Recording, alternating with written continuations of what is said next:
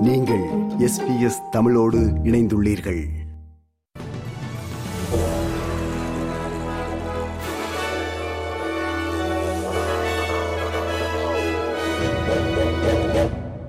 வணக்கம். இன்று டிசம்பர் மாதம் ஐந்தாம் திகதி திங்கட்கிழமை ஆஸ்திரேலிய செய்திகள் வாசிப்பவர் ரேணுகா துரைசிங்கம்.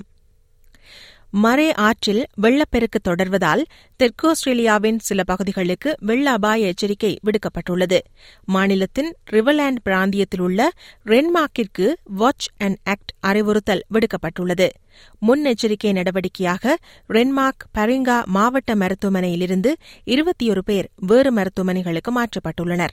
இதேவேளை தெற்கு ஆஸ்திரேலியாவில் உள்ள சில வீடுகள் வெள்ளத்தில் மூழ்கும் அபாயத்தில் உள்ளதாக அவசர சேவை பிரிவினர் தெரிவித்ததாக பிரதமர் Anthony Albanese five double A வானொலியிடம் தெரிவித்தார் no one was uh, was showing anything other than optimism about the future, but it's going to be a difficult few weeks ahead. Uh, we know that not everything can be mitigated against. There will be uh, homes and properties that are inundated, and that is going to happen.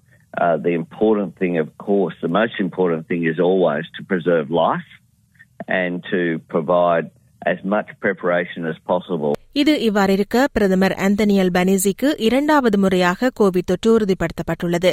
இன்று பிற்பகல் PCR சோதனை செய்ததாகவும் அதில் தொற்று உறுதிப்படுத்தப்பட்டதாகவும் பிரதமர் தெரிவித்தார். தன்னை தனிமைப்படுத்திக் கொண்டு வீட்டிலிருந்து தொடர்ந்து பணியாற்றுவேன் என அவர் குறிப்பிட்டுள்ளார்.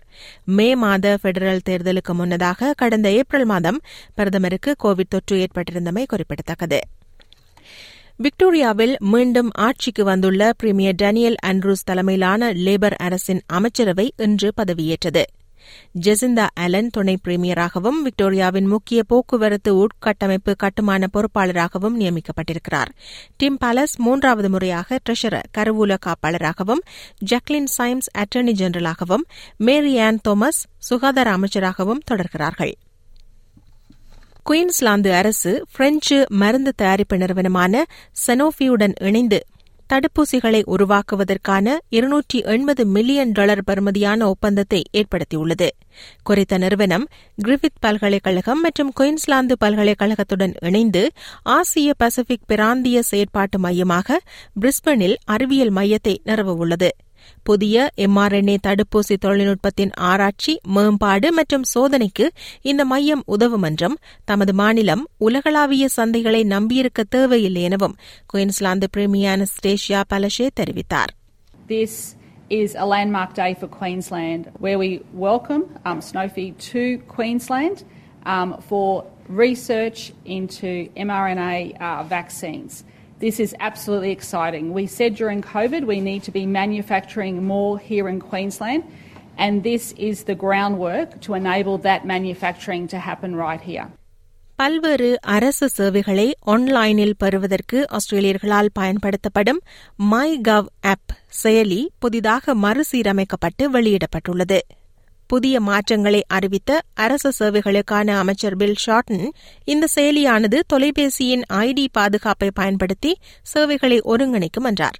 இந்த செயலியின் புதிய அம்சங்களில் ஒன்று டிஜிட்டல் வாலெட் ஆகும். இது மக்கள் தங்கள் அரச மானிய அட்டைகளை ஒரே இடத்தில் சேமிக்க அனுமதிக்கும் இந்த மாற்றங்கள் தனிப்பட்ட தகவலின் பாதுகாப்பை வலுப்படுத்துவதுடன் நம்பகமான கியூஆர் குறியீட்டை பயன்படுத்துவதன் மூலம் உங்கள் தகவலை சேமிப்பதிலிருந்து பிற நிறுவனங்களை தடுக்கவும் உதவுகிறது நவீன சூழலுக்கு ஏற்ற வகையில் சீர்திருத்தங்கள் இருப்பதாக அமைச்சர் பில் ஷார்டன் தெரிவித்தார் Many Australians now use their mobile phone as their entry point into a range of online services. By introducing the MyGov app today, what we're doing is we're making it. A, the Australian government's catching up with the Australian people, and as we build in functionalities and new services across our government, I think this MyGov app will provide literally tens of millions of Aussies with uh, less hassle in their day, and that's got to be a good thing, but also certainty over the protection of their information.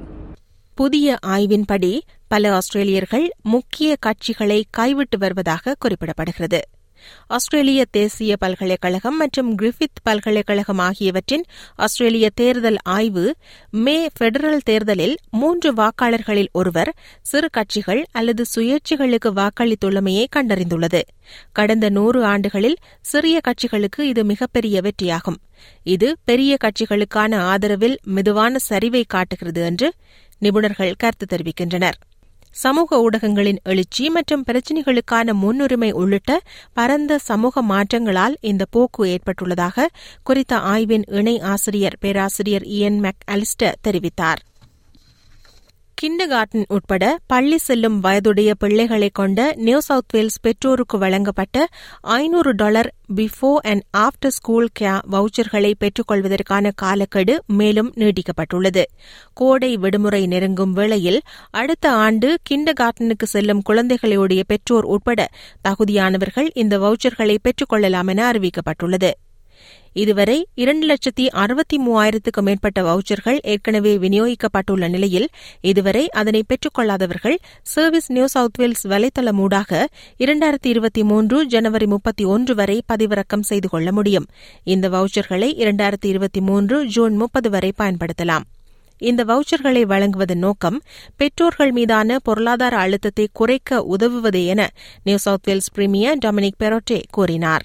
We know these have been an incredible success and made a real difference for families right across New South Wales. Over 260,000 vouchers have been redeemed. So today we're extending uh, those vouchers into the end of January next year. And the reason we're doing that is we know it makes a real difference. Uh, and as well, during uh, the summer break, we know that many parents across our state will use these vouchers to balance work and family life um, over summer.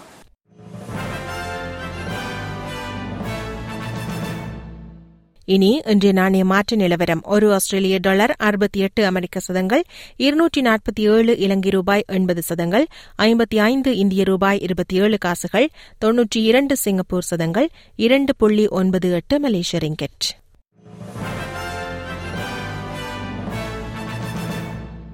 அடுத்து நாளை வானிலை முன் அறிவித்தல் Perth மேகமூட்டமாக இருக்கும் இருபத்தி ஒன்பது Celsius Adelaide மேகமூட்டமாக இருக்கும் இருபத்தி ஆறு செல்சியஸ் மெல்பர்ன் மழை தோறும் இருபத்தி ஒரு செல்சியஸ் ஹோபார்ட் மேகமூட்டமான வானிலை பதினாறு செல்சியஸ் கன்பரா மேகமூட்டமாக இருக்கும் இருபத்தி மூன்று செல்சியஸ் சிட்னி காலையில் மழை இருபத்தி மூன்று செல்சியஸ் பிரிஸ்பர்ன் வெயில் முப்பத்தி ஐந்து செல்சியஸ் டாவின் மழை தோறும் முப்பத்தி ஐந்து செல்சியஸ். இத்துடன் எஸ்பிஎஸ் தமிழ் ஒலிபரப்பு வழங்கிய ஆஸ்திரேலிய செய்திகள் நிறைவு பெறுகின்றன.